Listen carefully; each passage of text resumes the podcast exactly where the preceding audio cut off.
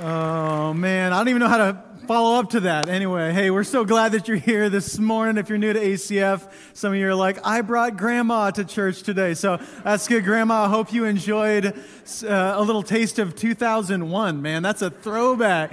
I love that. I'm not going to diss you on the internet. I'm, I'm like, did they have the internet back in 2001? We did. We did have it. So anyway, if you're with us online, we love you. Let's welcome everybody who's with us online this morning. Thank you for being with us.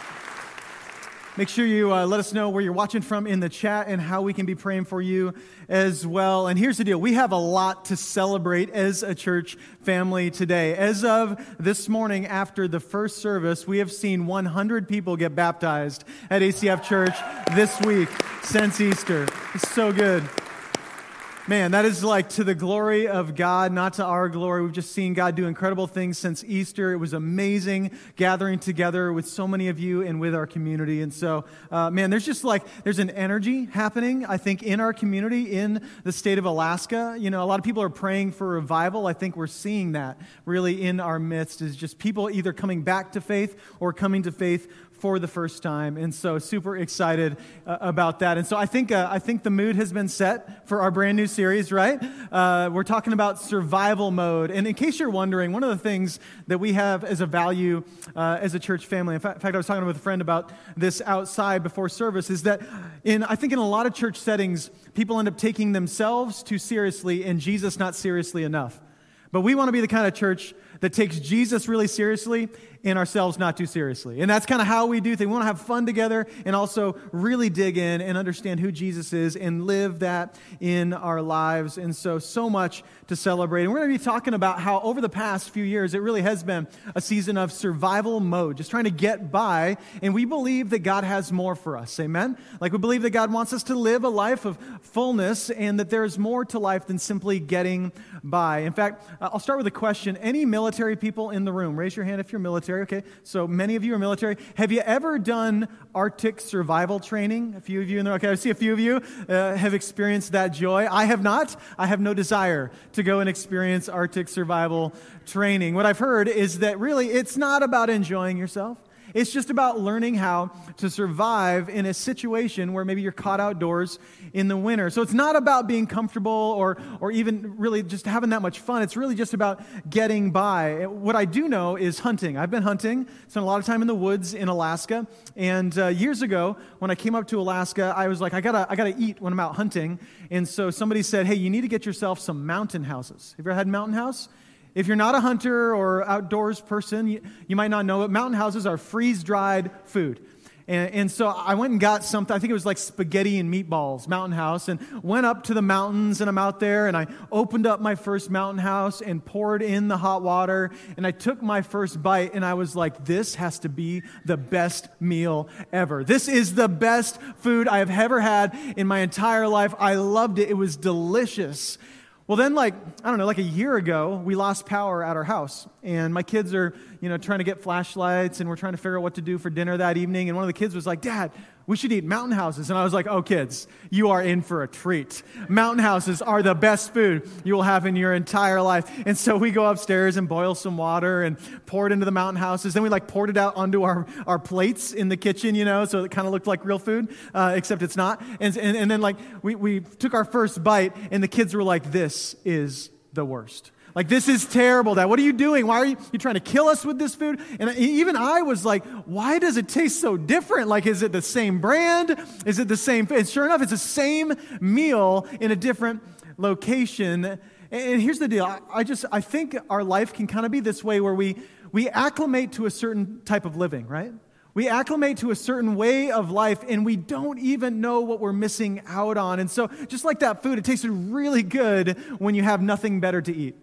But when you're in a situation where you could have more, you know that, man, I don't even want that. I want something better in my stomach. And the same is true, I think, of our lives. We can kind of acclimate to a life where we're not experiencing the fullness of the joy that God has for us. And, and I just believe that God wants more for us over the next four weeks. And so I want to ask you just to commit to being here at church every week for the next four weeks. I believe that if you invest that into your life, that God is going to grow you and challenge you in some new ways. Well, I do believe the past two years have been tough I think that we're kind of coming out of some things. Uh, I'm excited this week. I'm traveling and no more mask mandates. So I'm a little excited on the airplane to not have to worry about it. That'll be nice. Uh, people are calling this season sort of the, the post COVID malaise. And the word malaise just means a general feeling of unhealth or discomfort. That, like, we've moved through that season of kind of survival mode, but now it just generally, we are unhealthy people. I mean, as a culture, we've gained some bad habits over the past couple of years. Maybe our eating habits haven't been great, or your posting on social media habits haven't been really great. Uh, I think a lot of people have less motivation today. It, it's interesting, we are less motivated, and yet in many ways we are more entitled than, than, than we were before. And so, less mo- motivated, more entitled. People are not happy with their jobs. A recent uh, survey showed that over 50% of people who are in their current workplace are looking for a different job. So, I mean, think about what that does to a workplace culture when half of your coworkers are like, I'm trying to get out of here, but I can't. So, or, or just haven't found the right thing. And so it's really affecting us. And, and, and when you, you guys know this, when you're trying to move on to the next thing, does it make you really present where you are? Like, does it really make you give everything to this moment? No, of course not. You're moving on to what's next. And so all of this is just survival mode, or in, an, in another word, you could kind of call it maintenance mode. Uh, we've been kind of living in maintenance mode, like just, just trying to get by, not making improvements, giving as little as possible. And here's a great way of describing it is that we are tired, bored, and uninspired as a culture. We are tired, bored, and uninspired. And when this maintenance mode kind of gets into our lives, think about what it does. Like if you are a married person living in maintenance mode, what is your ultimate goal? Stay married, right? If I can just stay married, that's good. How many of you married people hope that there's more to marriage than that, right? Like than just staying married. If you have kids, your maintenance mode is just like the goal at the end of the day is that I haven't strangled my children, right? Like that's a win. That's the big win of my life. I haven't killed my kids. If it's school, the goal is can I just pass? Can I just pass the class, right? If it's with work, the goal is can I just keep my job? I want to do as little as possible just to keep me from getting fired. Uh, if it's money, it's like maintenance mode is can I just pay the bills? All I want to do is just kind of maintain it and, and get the bills paid. And if it's with God, I would say maintenance mode is how do I just keep God off my back? How do I just keep God from coming in and maybe taking something from my life? So, can I just do something, be just religious enough to keep God off my back? This is what happens when we live in survival mode, but Jesus shows up and he says this in John 10. And I just, this is a key passage for the series. He says, The thief comes only to steal and kill and destroy, but I came that they may have life and have it.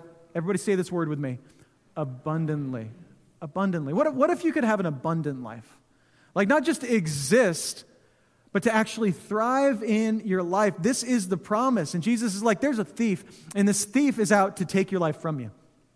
This thief is out to get you to live in maintenance mode. And, and to some degree, you might go, Well, I'm better than others or, or doing better than I was, and that's fine.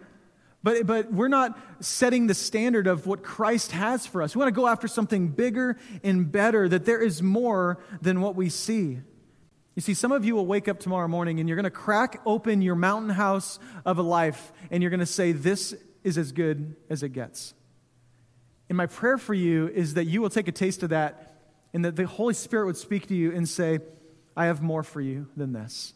I have something better for your life than this. And so, if you have a Bible, open up to Mark chapter 4. We're going to uh, talk through a story here in just a minute um, that is one of the most famous moments in the life of Jesus. It's the moment that Jesus calms the storm. And it's interesting, I've been preaching uh, here at ACF for a little over seven years now, and I have never preached on this text. And so, I'm really excited to talk about it. But this is just a, it's a powerful moment where we see the power of God. So I'll start this kind of this idea off with a story. When Amanda and I first got married, we were living in uh, Colorado, Grand Junction, Colorado. Um, we weren't making much money, just kind of getting by. And this couple from our church, um, they, they were like, hey, we want to bless you guys. And they're, they're some of the most generous people that uh, I've ever met. They grew up really poor, and now he was a doctor and doing really well for himself. And so their number one goal was be a blessing to people. And here we are, new into ministry, young couple, and they were like, hey, we want to uh, help you out with this house. It's just a small house, but be perfect for you. And they, they gave me what I needed to remodel the house. And so we moved into this place. We're enjoying life and just kind of getting used to being a pastor and being in ministry. Well, then tax season rolled along which, like it has for most of you. And, and what I didn't realize is that when you're in ministry, your taxes look a little different. You have to pay quarterly tax payments, and that you're essentially self employed. So you have to pay self employment tax. And so I get on TurboTax and do my thing like I always do. And I normally get like a refund. And this year it gets to the end, and the little you know, red number comes up in the corner and says, You owe $3,500 and I about puked on the table. I was just like, oh my goodness, we can't, can't afford this. What are we going to do? And uh, later that day, I was talking with this couple, and they were just kind of asking us how we were doing. And so I just, man, I was sharing. I was like, man, I was really overwhelmed. I just didn't know that my taxes should have been done a little different. And I, you know, now I know, but now we got this bill. And so, man, we were really frustrated and, and we're really struggling. Like, oh, God, well, I'm just trying to serve you, you know, I'm just trying to be a pastor and serve in ministry. And, and that's costing me 3,500 bucks. And I get into the office on Monday, and there's this envelope on my, on my desk. And I open it up, and it's, it's from this couple and it uh, has a little note, and, and uh, it says, God is in control. We hope this helps. God is in control. We hope this helps. And behind the note was a check for $3,500. And we were just like, whoa. We just, ne- I'd never experienced somebody doing something like that. And what that meant to me for them to see a need and just to meet it. But beyond that was this idea that, wow, God really does watch out for us. And, and, and, he does it through all kinds of different ways. God is in control. Now, this idea of God is in control, this is something that Christians love to say, right?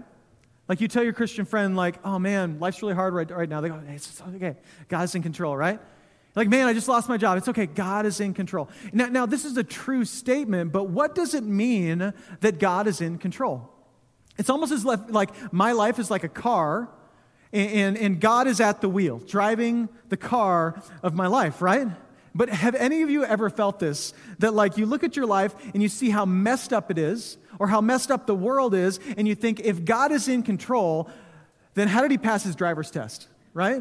Like, like if God is in control, he better not get the safe driver discount from State Farm, right? Like, God is running my life into the ground. If God is in control, God needs to learn how to drive. Have you ever felt that way? And that might sound a little like harsh, but that, that's how we feel sometimes as we look at things. We go, man, God is in control, but, but what does that mean, right? I think we have to define what it means that God is in control when the world is full of suffering pain, when things are being taken from us, when life isn't the way we'd hope it would. Well, today I'm talking all about what it means to grasp for control. To grasp for control. And, and that is the tendency when life seems out of control, is to grasp for control. When things seem messed up, we want to try to fix it and do what we can to make it better. And a lot of times, what this shows is that we actually have a distrust towards God. That we're not really sure that, like, if God is in control, that He's a very good driver and that He's taking my life to a place that is ultimately what's best. 1 John 1 5, I think, gives us a foundation for who is the one that's driving my life. And it says, This is the message we have heard from Him and proclaimed to you that God is light, and in Him is no darkness at all.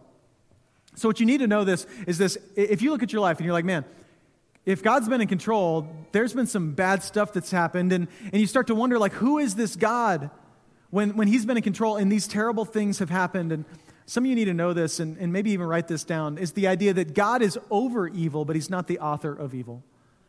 You need to know that God is over evil. Throughout the Bible, we see situations where God takes evil and uses it for good. God is the redeemer of evil, but God is not the author of evil. And so we need to understand how God fits into all of that. When we say God is in control, we can accidentally make God the author of the, author of the evil in our lives. But don't misunderstand this. When you see redemption, and you go, man, God really used that evil for good, it doesn't mean that that evil was God's first and best for you, okay? In fact, I remember somebody came to me one time after a church service, and I was talking about something similar like this, and she was like, "Oh man, you know, yeah, like I, I uh, got pregnant really young, and then had an abortion, and then went through all this stuff, and now I get to work with women who are walking through uh, unplanned pregnancies." And she goes, she looks back, and she goes, "I see now that that my story was God's plan for my life." And I was like, "No, no, no, you've misunderstood. Your story is God redeemed what was broken in your life." Your story is that God redeems and heals what was messed up in your life. And so we have to understand that, that God is in control and that, that, that, that God is good through and through. He's only good all, that, all the time. That's who that God is. So, what do you do when life seems out of control? How do you move forward? Well, my tendency is to grasp for control, to, to grab the wheel, right? Now, I'm currently teaching a 15 year old girl how to drive, so pray for me. Um, it's been a journey. She's actually a really, really good driver, um, but there have been two instances so far where I have actually grabbed the steering wheel. Uh, one time was when we were pulling into the garage and she was about to clip the side of the garage, and uh, I didn't want to have to redo it. And so I grabbed the steering wheel and, uh, and I saved the trim on my garage. Another situation was when we were in the middle of the road. Uh, she was getting ready to kind of change lanes and, uh, or cross over the lanes, and the light was green, but there wasn't an arrow. And so I grabbed the steering wheel. I was like, no, you can't, you can't do that. There's cars coming. We're going to die. And so, um, so I grabbed the steering wheel, and, but I grabbed for control. And, and really, what does it mean when we grab for control? It's, it's a distrust in who's driving, isn't it? Now, when you're a 15 year old, girl trying to drive and learn how to do this, that makes sense. Uh, there can be a little bit of like, hey, you're still learning here. But what does it mean when we, try to grab control from God? What does it mean when we try to control our lives? Well, a lot of times it means that we don't trust Him. Now, there can be, I think, good control in our lives. There are times to, to actually control parts of our lives where it's actually a good thing. Uh, one of the fruit of the Spirit in Galatians 5 is something we call self control. And how many of you know that self control exercised is a good thing, right? Like when you're frustrated with something at work and you're talking to an employee or a coworker, and these words kind of start coming to your mouth, you exercise self control. Uh, how many of you know that, like, when you're eating a little bit of cold stones, that, like, if you're thinking about the like it, the love it, the gotta have it, you better choose the like it, right? Because, I mean, they're going to pile that thing on top. At least in my world, like, that's exercising some self control. It's good to exercise self control. If you're out hunting this year and you see a moose and it's a four brow tine unit and this one only has three and he looks like he's not quite 50 inches, you got that, itchy trigger finger, you're going to exercise some self control, right? Because you don't want to go to jail. So you exercise self control. That's a good kind of control. But then there's bad control. And a bad kind of control is when we try to manipulate God or our circumstances or other people in order to change the outcome so that we can experience less discomfort. So I want you to, I'm going to read this again, and I want you to just ask yourself, do I do this? A bad control is when I try to manipulate God, our circumstances, or other people in order to change the outcome so that I can experience less discomfort. Have you ever done that? I know I've been guilty of that before, and I want you to think in your life where is it that you are trying to control the situation? What is it that you're trying to control? Maybe who is it that you're trying to control? Now, as a parent, I know that one of the things that I do a lot is just praying for my kids, right? The thing I want more than anything as a parent is that my children would love Jesus. That's more than anything, is that my kids would love Jesus. And uh, I'll, I'll, tell you, like, this is an area that, just as an example of something that if you're a, a Christian and you have children, that you can kind of struggle with what to do, right? Because, like, when my child is nine years old and they go, Dad, do I got to go to church? The answer is, get dressed, go to church, right? Yes, you do. Yes, you do. You're a nine year old. But when that kid turns into 16, 17, 18, and they're like, I don't want to go to church, you have a, you have a problem on your hands, right? Because you're going, I want them to hear the word of God. I want them to be around other believers. I want them at least to kind of have this injection of, of, of a gathering of other believers. But the reality is, you cannot force someone into loving Jesus. You cannot manipulate someone into loving Jesus. And so pray for parents as they try to navigate what to do and how to, how to deal with that. Like, when is it okay to, to, to, to ask your child or, or even force your child to do something? when is it not? Like, when, it, when is it like, I got to take my hands off the wheel for a minute? I got to trust that, like, Man, God can speak to my kids in ways that I can't. The Holy Spirit does things that I can never do. And, and ultimately, God loves my kids more than I do. Which I'll be honest, I love my kids a lot.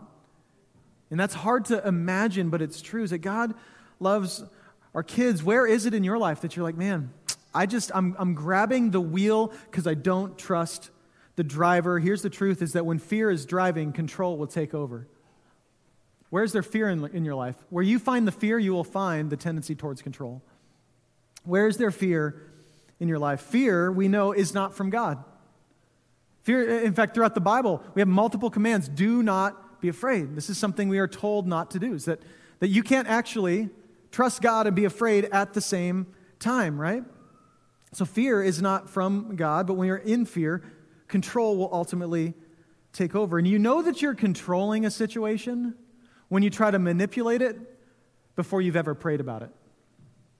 Is there something in your life you're like, man, I'm, I'm not even running to just trust God with this. I'm trying to manipulate it before I'm actually going to Him in prayer. Well, Mark chapter 4, I think this story teaches us a little bit about how to respond when life seems out of control.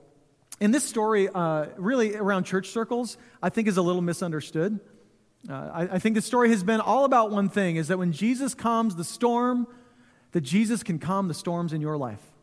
That's kind of been the message that I think a lot of us have ever. Jesus calms the storm, so Jesus is going to calm the storms in your life. But as you read the story and see it for what it is, I think you're going to see that there's more to the story than that. At this point in Jesus' ministry, he's been teaching about the kingdom of God. The disciples have been listening, but we don't know if they've actually been hearing what Jesus is saying. And so Jesus plans this, this little test. I think that Jesus knew the storm was coming. I think he knew what he was walking the disciples into when uh, he, he took them out on the boat. And here's what we read in verse 35. It says, On that day, when evening, evening had come, he said to them, Let us go across to the other side. And leaving the crowd, they took him with them in the boat, just as he was. And other boats were with him, and a great windstorm arose, and the waves were breaking into the boat so that the boat was already filling. So here we go. They're out on the Sea of Galilee, which uh, this is a larger body of water, about seven miles by 13 miles wide. And, and even the, the topography of this area, as I was reading about it this week, was saying that, you know, like this is where storms would happen, just because of the way the mountains and the, the wind and the, the different weather systems would collide.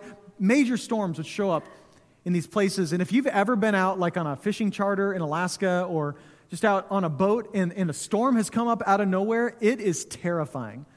Because you're like, I got, I'm just out here floating. And like, if, I, if I'm not in this boat, I am done. I am sinking to the bottom, right? And so you've got these guys. Now remember, they are commercial fishermen.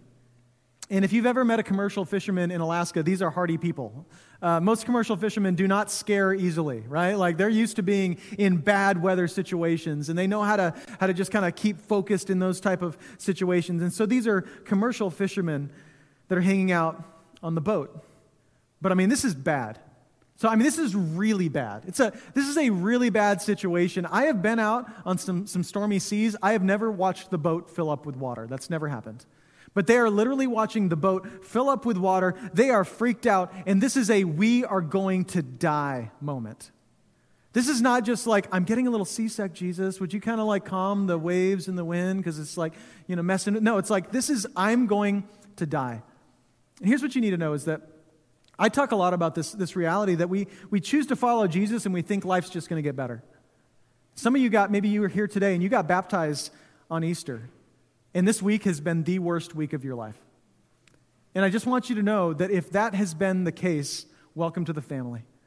Like, this is the journey that we're on, is that as soon as you start to be a threat to the enemy, he wants to threaten you. As soon as you start to be a threat to the kingdom of darkness, darkness wants to come up against you. And so you can expect that the attacks will begin to multiply as you step out in faith in your life.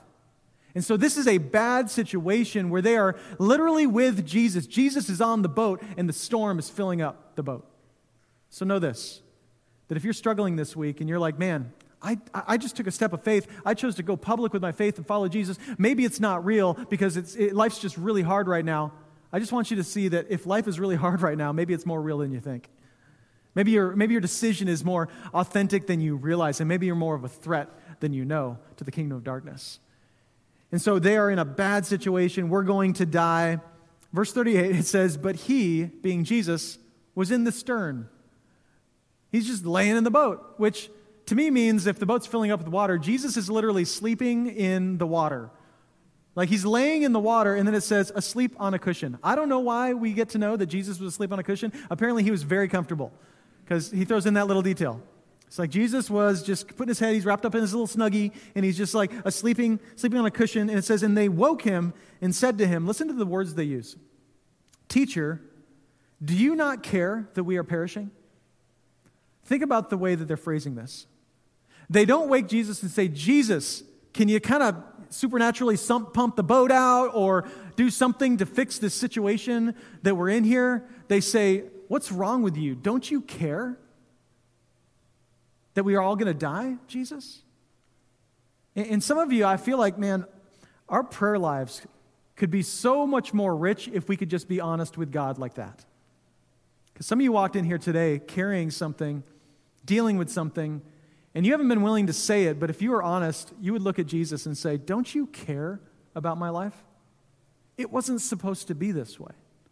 I didn't ask for this in my life. You see, this is, a, this is an accusation of the character of Jesus that they're making. Don't you care? Because struggle and suffering must mean that God doesn't care. That's the assumption that we tend to make. That's the assumption that they are making. They don't realize that Jesus is using this moment to develop them in ways that no other moment possibly could. Sometimes these moments feel like abandonment. Sometimes the boat is filling up and it feels like abandonment. And I wonder when Jesus woke up if they were like just kind of looking for someone else to freak out with them. Do you ever just kind of gravitate to somebody else who can just freak out about life with you? Like you just want somebody else to kind of kind of commiserate with you in the suffering, and Jesus doesn't want any part of it. He's not going to commiserate with them in their suffering, right? Jesus knows that he has a plan. Jesus, don't you care about my suffering? I think Jesus knew the storm was coming. I think Jesus was at peace and understood his power over that situation. And I think the reason that Jesus hadn't come out of the stern was because he knew the outcome. You have a God that knows where your life is going. And isn't it so good to know that you don't surprise him? That that mistake you made doesn't surprise him? That what's the, the, the, diagnosis that you just realized, like that, that doesn't surprise God. He sometimes doesn't come out because he knows the outcome. He knows what's going to happen. He knows he's going to be with you through the journey. And so I want you to write down a few things to do when life seems out of control. And in this situation, maybe do a little bit of the opposite of what the disciples do. But the first thing we want to do is build your confidence in God's provision. When life seems out of control, we want to build our confidence because the disciples have no confidence in Jesus in this moment. They don't believe that he's going to care for them. And so, what does it mean to be confident in the, in the provision of God? Well, we know when we're not because we try to control the situation, right? We know we're not because we put our uh, integrity on the line so that we can try to get ahead in the situation. But ultimately, control is an absence of confidence in God. When you're trying to control others or your situation or your life, it's an absence of confidence in God. So, how do we train this? How do we learn this? Well, the Bible gives us a few things, like disciplines that we can work into our lives, which everybody loves the word discipline, don't you? Like happy church word, discipline. But discipline is a good thing, it's an important thing. And there are these things throughout the Bible that, that the Bible teaches us to, to actually begin to discipline ourselves to, to develop confidence in God. And the first one we learn about is right from the creation story. God creates the world in six days, and then on the seventh day, he rests. And that's where we see this idea of the Sabbath be instituted. And the idea of the Sabbath is just a, a 24 hour period where you cease to produce. 24 hour, hour period where you're just like, I'm not going to produce anything today. I'm not going to make anything happen. I'm not going to force anything forward today because when my life is out of control, I'm really proactive. Like, I'll get in it and try to fix the situation. Or, or if I'm fearful, I'll try to kind of get ahead of the game. But this, this one day a week, we just go, I'm just going to trust God for 24 hours. I'm going to rest. We know that God didn't rest on the seventh day because he was tired. He rested because he knew that that would give humanity a rhythm for their lives that would be sustainable. I mean, is there a wonder why we live in a society just overrun with anxiety? And everybody's trying to pop pills for anxiety medication and just trying to get through the day. And there's a reason for that. Nobody Sabbaths. Nobody rests, right? And if we do, we go like, okay, well, I went to church. Just so you know, going to church is not a Sabbath, okay? You went to church. That's great. I hope you enjoy just being together with the family of God. But that is not a Sabbath. It's a day where you say, you know what? I'm not going to go out and I'm not going to work the fields. Because ultimately, God is Lord of the harvest in every single way. Like, I can put seeds in the ground, but I can't make the rain come. I'm always at His mercy no matter what. And so I'm going to trust for the day that God is my provider in every single way. This is the idea throughout the Bible of tithing and giving, right? Uh, if you don't know what tithe is, it's, it's that we choose to give our first and best, our first 10% to the ministry of God. And again, like this is something we're like, oh, I don't really want to do that. Well, again, that is a way of training your heart to trust in the provision of God. And anybody in the room that trusts God financially has story after story that they could share with you about how they chose to trust God and God provided. Let me ask you, how are you going to learn that lesson if you don't, if you don't choose to trust Him? Like, how are you going to grow in, in understanding God's provision if you don't trust Him? And so here's what I want to ask you to do. It might be in another area of your life, I don't know what it is like where are you trying to control things? I want you to just ask yourself, what would I do if Jesus were actually trustworthy? Just think about that. How would I act different towards my kids, towards my finances, towards my time, towards my workplace? How would I do things differently if Jesus were actually trustworthy? Because the disciples are losing their minds. And again, that desire to control is an absence of confidence in God. Verse 39 goes on, it says, And, and, he, and he awoke. So good, so good news, Jesus woke up. And he awoke and he rebuked the wind and said to the sea, Peace, be still. And the wind ceased, and there was a great calm. He said to them, Why are you so afraid? Have you still no faith? So, second thing I want you to consider doing is to choose faith in the face of fear. Choose, what does this actually mean? Like, in this moment, it seems like Jesus is kind of being a little insensitive. I mean, these guys think they're going to die, and Jesus is like, What's wrong with you? Do you not have any faith? I mean, imagine in your life, like whatever you're dealing with, if Jesus sat down with you and he goes, What's wrong? Like, why do you fear? Do you still have no faith? Now, for them, think about this. They had been with Jesus. They'd been with Jesus. They'd seen him for who he is. They'd seen him work miraculous things. And so at this point, they should have some stronger faith. Listen, you need to know this faith is a journey, friends. Like, you don't start following Jesus and have massive faith, okay?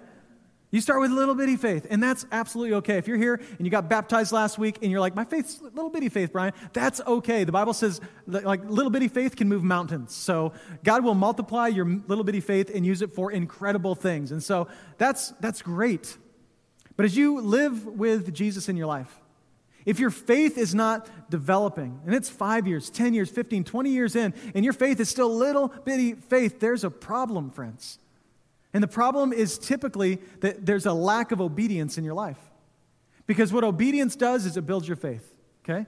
In fact, if you read in Hebrews chapter 11, which um, we know as the Hall of Faith, celebrates different men and women who have been faithful to God over the years, there is not one of them where their faith is celebrated as like an emotion they feel. Because here's, here's what you need to know is that faith is not a feeling, it's an action. Okay? So it's like Abraham uh, was faithful, had faith. He was celebrated because of his faith, because he chose to walk into the promised land. Noah had faith, right? He had faith not because he felt an emotion, but because he built a boat during a drought, right? That's some serious faith. And so some, there's some Christians who are like, man, I have, I have great big faith in God. The answer is, what does your life look like? Because if you have like faith as an emotion, as a feeling without obedience, I promise you, your faith is very small. But God wants to grow your faith, and the way to grow your faith is to obey Him, to honor Him, and to trust Him, and to choose faith in the face of fear. Is there something in your life where there's fear, but you're not being faithful? Promise you, if you start to be faithful in the face of fear, your confidence in God will begin to grow. Where do you need to sacrifice some comfort to grow your faith? Where, where, where do you need to kind of stretch yourself? And, and, then I just, I just know when you start to do that, you'll see God show up. A friend of mine was telling me a story the other day. And remember Easter, like the week before, we gave you these five little invite cards to invite people to Easter? I don't know how you did with that. Some of you gave all of them away and came back to church and asked for more. That's what I do know. And so this friend of mine, he was like, I really wanted to invite a friend to Easter, but he's like, I was freaked out. I, I, was like, I didn't know what it would do to the friendship. And he had all these scenarios popping through his head. And so he's at work with his card, standing at his locker, and there's his friend next to him, and he's like, I'm just going to do it. I'm going to invite my friend. And so he like shuts the locker, and he's like, hey, man, I want to invite you to Easter. And he's bracing himself for like the impact. Like, oh, I'll tell you what's wrong with all you Christians. Like, I don't know what he had in his mind, but we start to build these things up as huge. But he's like, I'm just going to take a step of faith, invite this friend to Easter. And the friend looked him in the eye and he says, No one has ever invited me to church. Ever. Now, I'll tell you guys, like, I know as a pastor, I get up here and say, invite your friends to church, and you're like, yeah, he's just trying to get butts in the seats. Like, like uh, they would never say yes to me. Like, you have friends, I, I swear to you, that no one has ever invited to church, let alone shared the good news of Jesus with them. And so again, this is there's just stuff going on here that you won't ever see it. He was telling me the story. He was so excited that I could just see his faith growing because he chose to be obedient to God in that moment. The story continues on. Verse 41 it says, And they were filled with great fear and said to one another, Who then is this that even the wind and the sea obey him? So think about that question. Their image of Jesus wasn't compatible with who he actually was. The idea of Jesus, I, I, their idea of him helping them, I don't know what they thought is what he was going to get like a bucket and start dumping the water out, but they had never expected that he would stand up there and calm the wind and the waves. And so here's what you need to know build your confidence in God's provision, choose faith in the face of fear. And the third thing you need to write down is this get a bigger God. Some of you need to get a bigger God. I read a book years ago. I'd encourage you to go find it. It's called uh, Your God is Too Small. It's just a little book, but it's a really great read because it challenges the, the, the, perspective that we have on God, that we have this small view of God. If we're honest, we fear our circumstances, but not our God. And you just sense they looked at Jesus. Jesus speaks to the wind and the waves. Can you imagine? It going from chaos and the boat is sinking to just glass. The clouds part. And Jesus says, Hey, I've been with you the whole time. I promised I would take you to the other, over to the other side, like, like I gave you my word, and yet you guys continued to fear. See, their view of God was too small. It's too small. They needed to build their confidence in who He was. They needed to get to know the God that's driving their life. And I would encourage you to do the same. The only way you're going to get a bigger God is if you start to get to know the God that's driving your life. If you get to know the God that, that's at the wheel, the God that really is in control over the world. That's why we get together every single week here. That's why we're part of small groups throughout the week. That's why we have youth culture and 1825 and all the things we do, because we want you to get to know the God that's driving your life. Otherwise, you'll be full of fear. And why wouldn't you be? Because you don't know how big He is. You don't know if He really can handle your struggle. So here's what I like this is just an example. I get on airplanes and I don't love to fly. Some of you know that. And every time I get on an airplane, I do the same thing. I, I, take the step through that first little corridor, and when I'm supposed to turn right to go down and get in my seat, I always look left into the cockpit of the airplane. I want to see the pilot. And uh, sometimes the door's shut, and it freaks me out. But sometimes it's open, and, and there he is. And what, what am I looking? I'm like, I'm, I'm sizing the dude up, right? I'm like, does he have ketchup on his shirt? Does he look like he hasn't slept in a little while? You know, like, like, who is this person? I want him to be like tucked in, awake, ready to go. So if you're a pilot here, just do me a favor and at least act like you're really awake when you're up front. To just give me a little bit of a little bit of peace in my heart. But I'm trying to size him up because I'm going like my life is going to be in your hands for the next two hours and 45 minutes. I want to know that you're up to the task. And here's the truth. Said, until your God is bigger than your storm, you will always grasp for control. Until your God is bigger than your storm, you'll always grasp for control. We know the story continues, and that these are the same disciples that watched Jesus go to the cross. Talk about a moment where they felt like things went out of control. They're like, man, Jesus, it was going really well. Like, you're at the top of your game. You were a superhero, a rock star, and now you're crucified on a cross. I imagine they just thought things are out of control. But then when Jesus came up out of the grave, it was a statement to the world that if I can conquer sin and death, I can take care of you in whatever you're dealing with in life. I'm big enough for whatever circumstances you're walking through right now. If Jesus can conquer the cross, maybe he can provide food for your family. If Jesus can conquer the cross, maybe he can give you peace and comfort through times of turmoil internally. Maybe, maybe he can heal your marriage if he can conquer the cross. Maybe he can, he can heal your depression Jesus can conquer the cross. Maybe he can lead your kids to Jesus. What could Jesus do if he were actually trustworthy? And the answer is he could be resurrected from the dead, which means he can do all things. So, what's your next step today? I'd encourage you, I want, to, want you to grab your action card off your seat here. And you might be sitting on this and you might have to turn around and find one somewhere. But just encourage everybody in the room to uh, take part in this if you would. And if you're new to ACF and this seems a little strange to you, this is just something we started doing a few years ago. Is uh, you just tear off this little action card. What we realized is that a lot of people leave church here, and as soon as you get out these doors, it's all about lunch. And I get that. Or as soon as you shut off the computer, your brain's somewhere else. But but I want God to continue the work that He's doing in my heart today, don't you? And so what we want to do is just text you this week. All, that's all we're going to do. We're not going to spam you. We're just going to text you an encouragement about what God is doing in your heart and just let you know we're praying for you. So maybe your first step is to begin a relationship with Jesus today. Is that you? Maybe you've realized that you don't trust God. You say you've got great faith, but your life doesn't look like obedience. So the honest truth is you don't have a relationship with this Jesus. And you're like, man, maybe even in my doubts, God could give me an ability to follow Him. I just promise you that's the case. Maybe you need to pray each morning this week about your fears. Just start the day. Before you grab your iPhone, start surfing Facebook or Twitter or whatever it is that you get on. Like, before you touch any social media or technology, just to stop and pray about your fears first. To get yourself trained to trust God. Maybe you need to confess your control of others. Uh, first to God, and then maybe to them. Is there somebody in your life that you've been kind of controlling of that you need to go to them and say, I'm really sorry I have not trusted God with you?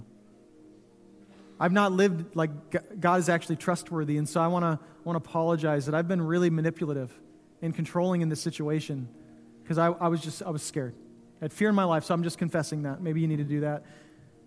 And the fourth thing is this: maybe today is your day that you stop trying to control what anybody else thinks of you, and you put all your focus on what God thinks of you, and you choose today to get baptized. So we have this tank on the stage, and uh, today we're opening this up again. And we realized from some of you that uh, maybe last week was not the right week for you to get baptized, or you just didn't feel com- comfortable in the crowd, or whatever it was. We realized we just wanted to give you a chance again today to make that decision to go public with your faith, whether you've been a believer for five minutes or five years or 50 years, there's no better time to be obedient to Christ than right now. So I want to encourage you to take that step today. We've got everything you need outside. You can go out these doors as we stand and worship in a minute. And uh, we've got shorts and t shirts and everything you possibly need to get baptized today if God is calling you to do that. Would you stand up? I want to pray for us. Father, thank you so much that, uh, that you are greater than our circumstances, that you really are in control. And God, even when things seem really messed up in our lives, that you are over those things. God, that every good and bad thing that happens in this world passes through your hands. Thank you, God, that you love our family members and our friends more than we do. And God, that you have a power that we do not to speak into their lives. Thank you, God, that you have always been our provider. And that though we try to control our circumstances, God, you are the one that provides the harvest. So, God, we trust you in, in all of the areas of our lives that, that maybe we haven't to this point. Jesus, forgive us for living like you aren't trustworthy. We believe today and just speak together that you are trustworthy and you proved it all the way to death. If you can be trusted to go to the cross, we can trust you with our lives. So, God, I pray that you continue to just plant this seed in our hearts this week, God, that we would live free and at peace today with a, with a world of turmoil, and that we'd move beyond survival mode into a place of thriving and abundance because, God, we trust you. We really do. We pray in Jesus' name. Amen. Amen. Love you guys.